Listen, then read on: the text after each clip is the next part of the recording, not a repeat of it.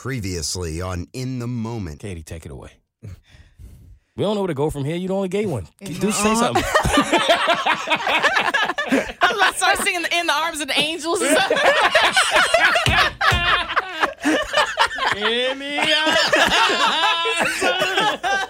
the angels. That was too good. I couldn't- That's funny. Woo. Yo, I wish y'all could hear like all the shit we talk about behind the scenes. I really do. One day, cancel, cancel. yeah, we no, we're all out of here. But what we're gonna do is sell it.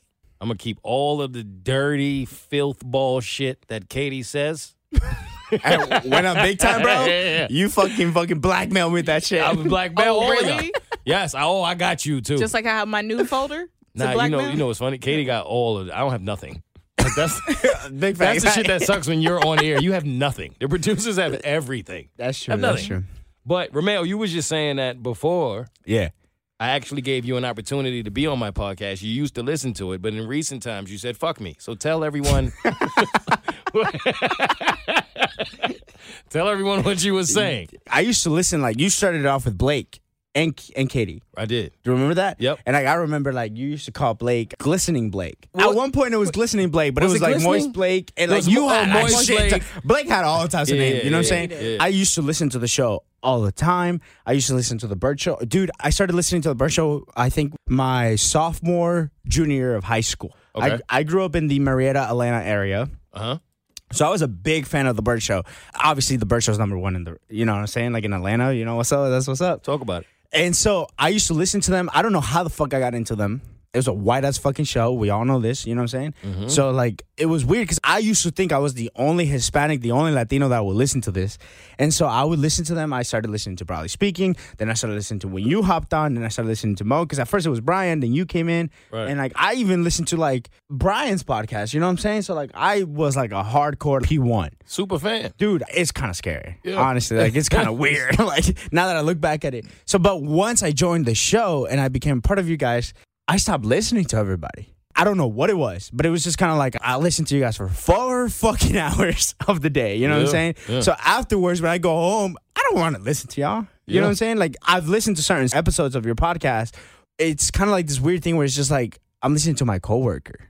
No, hmm. You I- don't. I don't know if that makes I sense. don't- it makes perfect sense. I don't take offense to this at all because for me, it's similar to I used to love McDonald's until I worked there. Like I worked at McDonald's when I was 17, and I used to love McDonald's. And then once you work there and you you're around this food all fucking day, everything is McDonald's. And so when you're off and people are like, yo, what do you want to eat? Last thing you want to eat is McDonald's. Right. It doesn't mean that McDonald's sucks. You just you're there all day, every day. So no, I get it. I feel like it's similar to that. Okay, cool. I thought you were. You feel be- better now? Yeah, yeah, You thought I'm gonna be mad? yeah. Yo, yo, that's funny because people always apologize if I get in a lift or something, and eventually someone will recognize me. They always apologize. I'm so sorry. I don't listen to the show, and I'm like, I'm not offended. Like I, Right. I, I don't walk around thinking that every single person on the planet listens to the Bert Show. Right. I'm not that arrogant of an individual, or in the moment, I don't even know why people feel the need to apologize to me when they don't listen. That's okay. I mean. I think it's stupid that you don't listen. like I don't. I mean, I don't. I don't know a more entertaining place to be. But but at the same time, like, no, I'm not offended by that. Okay, cool. You done? Is Yeah. that all you wanted to tell me? That you just you used to love me until you actually met me, and now you don't give a fuck? Is that what you wanted to get off your chest? Uh, did you you feel better? You know, Oh, we have a we have a caller. dude. Anytime, This is what you do. Get the fucking phone, man. anytime the screen, like, Caller number one. anytime the screen comes on, bro, I get PTSD, bro. Like, I don't. I know. It'd I be fucking, like that. I fucking hate the phones, I did too. Y'all hate the phones? dude. It's Is, tell me about the phones. all right. So let, let me tell you something. I joined the Bert Show. I was an intern from March to about like August Yeah. of 2020. Uh-huh. Right after August, Blake left and they gave me his job. I was honored by that. I was just like, fuck yeah, like being part of the Bert Show, hell yeah. I'm down. I'm still in school. I'm studying. Now I get to work in the field that I'm studying. Like, no thought about it. I'm gonna do this. Mhm. When I joined the Bert Show, I didn't realize people don't realize that taking phone calls. Some a lot of times when people call in, they automatically think they're talking to Bert. Immediately. Right. They actually Immediately. think that Bert is on the air Yeah, and so I mean, it was like, motherfucker, fuck you for talking about the vaccine and blah, blah, blah. I fucking hate the mask. Tell Mo to shut the fuck up. Tell Kristin to shut the fuck up about her baby, blah, blah, blah. Bro, I've gotten every single phone call from you talking about your life experience. Yeah. You know what I'm saying? Yeah. And I joined the Bert Show in a time where it was the presidential election. Oh, wow. Great. What a time to be alive. So when the phone calls would come in, bro, it was people cussing at me, and I was not ready for that shit. Like I, nobody prepared me for that. And like even Blake, Blake did tell me, bro, you're gonna get phone calls, and they're gonna be rude, Mm-hmm. and they're gonna bring you down. And he's like, Absolutely. like even Blake himself was just like, dude, there's some days where I go home and I feel sad, I feel down, and I was just like, nah, that ain't gonna happen to me. But like, it gets to you. It's draining. I hung out with Kristin this weekend and I told her like there's certain times where I tell Katie, "Hey, can you cover the phones for me real quick?" Because I know there's certain topics that are gonna come on, and You don't want to hear that. mentally I know I'm not ready for that. Mm. And so I told Katie like, "Yo, can you just take over this segment real quick?" Because I know I know Katie's gotten to the point where she don't give a fuck. Mm-hmm. You know what I'm saying? Like she don't give a fuck. Like it's a caller. They got their opinion. It's great. It's valid. That's their opinion. Cool. You got that opinion. A lot of times you can just tweet that. If I'm being honest. Yeah. I don't need to hear that. Like it brings me down, bro. Like mentally, it fucks with me. I love Katie. She's she's a fucking trooper, and she takes over sometimes, and she's just like, all right, I got it. She's like, hey, good morning, Bert Show. What's your name? And then, you know what I'm saying? Like It's they the do whole their thing. script. She does that shit, but like I think I joined the Bert Show in a very crazy time where it's the middle of a fucking election. You had the left and the right arguing left and back and forth, and they were calling me and cussing me out. And bro, like there's certain moments, bro, when you walk in, you haven't even had your coffee, and people are already cussing at you and yelling at you, and you're like, what the fuck did I do? Mm-hmm. A lot of times you're like, don't take it personal. It's for the Bert Show. It's for this and that, and it's just like, nah. But like when people are telling you straight up to you, even if it's not for you and it's directed to Bert or it's directed to Kristin or it's directed to Davi or it's directed to you, it still fucks with your mind. Listen, I'll say this from my standpoint. Getting into radio has been like the best thing that has ever happened to me and the worst at the same time, as far as my tolerance and my patience. And I say that because when I first came into the situation, it was so much shit I didn't know about radio. Yeah. And I joined the Bert Show and I had to deal with a lot of what people saw. They saw a lot of the easy stuff. Mhm. First black guy to ever join a white show. Never lived in Atlanta. I'm from New York. Never been in the South. Never been in radio. Don't have any of this experience. Never even had to really truly sit within a white conversation and find my voice in it. I don't feel like people truly understand how difficult that shit really is, right? Yeah. But even in dealing with all of that, now you got to go home and I got to fight with everybody. I got to fight with the white people who are telling me what I don't have no business having an opinion in this environment. And I got to deal with the black people that are telling me you're a sellout. Why are you there in the first place? I think that's what hurt me the most.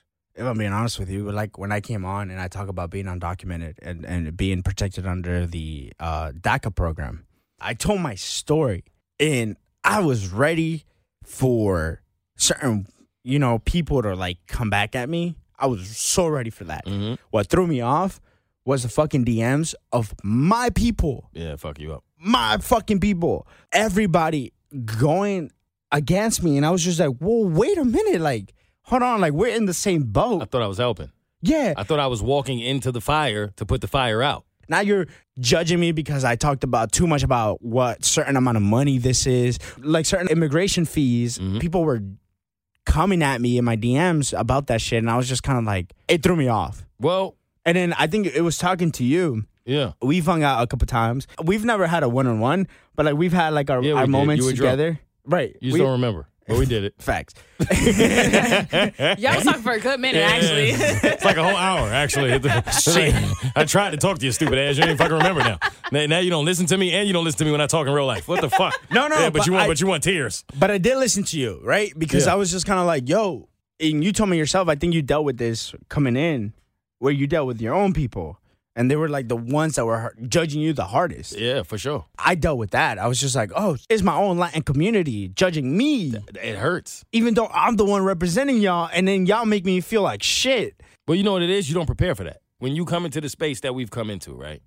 And we going way deeper than I anticipated us to go, but I love this. I'm here for it. Okay, cool.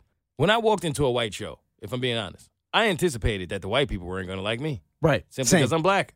They're not going to give me a chance. They're not mm-hmm. going to care what I have to say. They're going to think everything I'm saying is not relative to them. So why am I even speaking? I was prepared for that level of racism and ignorance from some white people because I always have to be clear because I love my white brothers and sisters that accepted me, right? But there's a difference.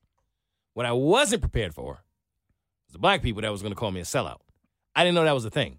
And the reason I didn't know that was a thing, I was ignorant to it. One, I'm not from the South. I didn't realize how deep the racism thing really is. Like being from New York, I know racism exists. I had my share moments of like someone calling me the N word to my face, me having to handle it, whatever. But it's a little different level when you come to the South. That's number one. Right. In radio, in my mind, in my naive mind, I have all this talent. I have all these, I have a gift. I know I'm good at radio. I can do this. I'm a great comedian. I got all this. I worked for the Breakfast Club, top radio station in the world. Mm-hmm. They gave me no looks. They looked at me and said, This guy's so gifted that we're going to fire him. That's what happened because he's too talented. I didn't know it at the time. At the time, I just thought, oh, I'm not good enough. When I started to actually get to compete with them and get to play on their level, it's like when you get cut. You know what I'm saying? And then we meet mm-hmm. again in the playoffs. And I'm like, hold up. I can ball with them. So why am I not playing for them? And then I start to get a lot of the messages from people saying, go work for the Breakfast Club, Mo. You got it. You should be on the Breakfast Club. Envy shouldn't be there. You should be there. What they don't know is I was there. They told me, fuck you. And then there was this guy named Bert, miles away, who I'd never met, who said, hey, I see something in you. I'm going to give you opportunity to give it to the world. Was I supposed to say no? The black community just fired me, but I'm going to wait around for it. What are you supposed to do? I need a job. Here's the guy that gave me the opportunity. You know how many black men got their opportunity from a white guy who saw something in him. Mike Tyson, great example. It happens to a lot of people, but for some reason, black people don't appreciate that. They'll say he's a sellout. You see what I'm saying? Mm-hmm. I didn't see that coming. I didn't see that it was like no black person was going to say, I, I completely get why he went there. Nope. They didn't give him a shot when he was over there. No, they're just going to say, oh, wow. You went, you went and played with the white people. You're a sellout. And I'm like, I don't get that. What a part of that makes me a sellout? I didn't walk into the situation and then not be black anymore. I've seen a lot of black people do that in media. I'm not going to sit here and say any names, but they get into a station, they're not even themselves anymore. I didn't do that. It doesn't matter, bro. But then I thought about what I call the Jackie Robinson effect. Jackie Robinson had to go out there and perform when people were spitting in his face. They didn't give a shit about how he felt. Go get a hit. And these people in the stands are going to be spitting in your face. They're going to be calling you all kind of names. No one cares. He didn't have to deal with social media. He literally had to deal with people spitting in his face. So for me, in my mind, every day I got to get on and I got to put on this Brooklyn Dodgers jersey. And if Jackie Robinson can hmm. still go out there and get a hit while people are spitting in his face, I can go out there and give an opinion while people are giving me a comment. It's easy. I saw Jackie do it. This is light. And when I really got that across to myself, comments meant nothing to me anymore. And that's why I say it helps, but it hurts because I got so embedded in, regardless of what you or anyone else says, I have a mission and I have to complete it. Now I'm so opposite of caring about anybody's opinion. What I care for? These people that call you on the phone every day saying whatever they got to say. Well, why they don't build their own platform and go say it to somebody who actually listen? You ever notice like some of the people who have the most to say got 12 followers? The reason. Well, I care about what your opinion, bro. Like, build something, make me see it, and then say it, and then I'll hear it because you'll say it from up there. But Oprah Winfrey once famously said, Nobody attacks me if that's in front of me. Did anybody ever call the phone who's ahead of what we are trying to accomplish to talk shit about us? No. Of course not. There's a reason. That doesn't happen.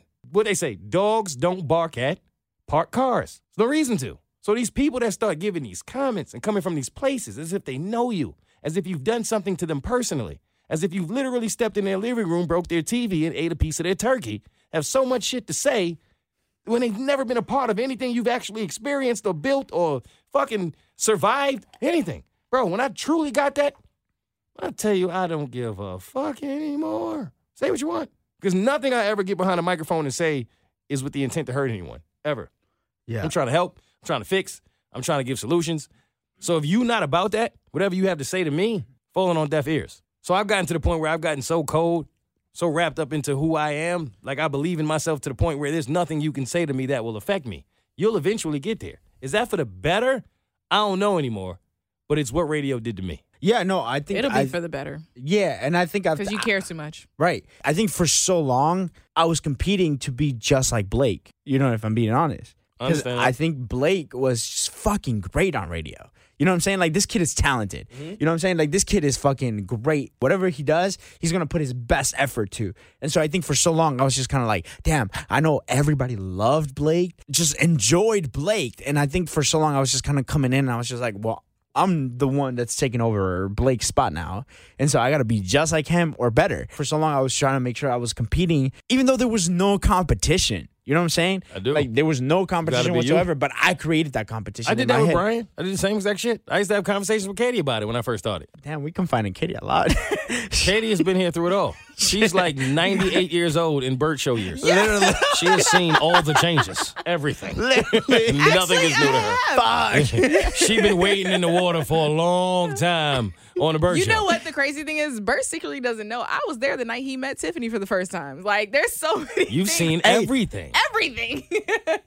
Katie When Katie hurt. came on air the other day and was like, "Would you say I've been here six years?" Everybody said, "Oh my god, That's what I was about to say. what? She was- really? She was hurt. She should have been." She was hurt. Why you telling my business? I was hurt. fuck though. Talk about it. We, yeah, we bringing feelings out, right? know Katie, what? I over, was Katie, over. Katie over there smiling at both of us, fucking pouring our hearts out. Mm-hmm.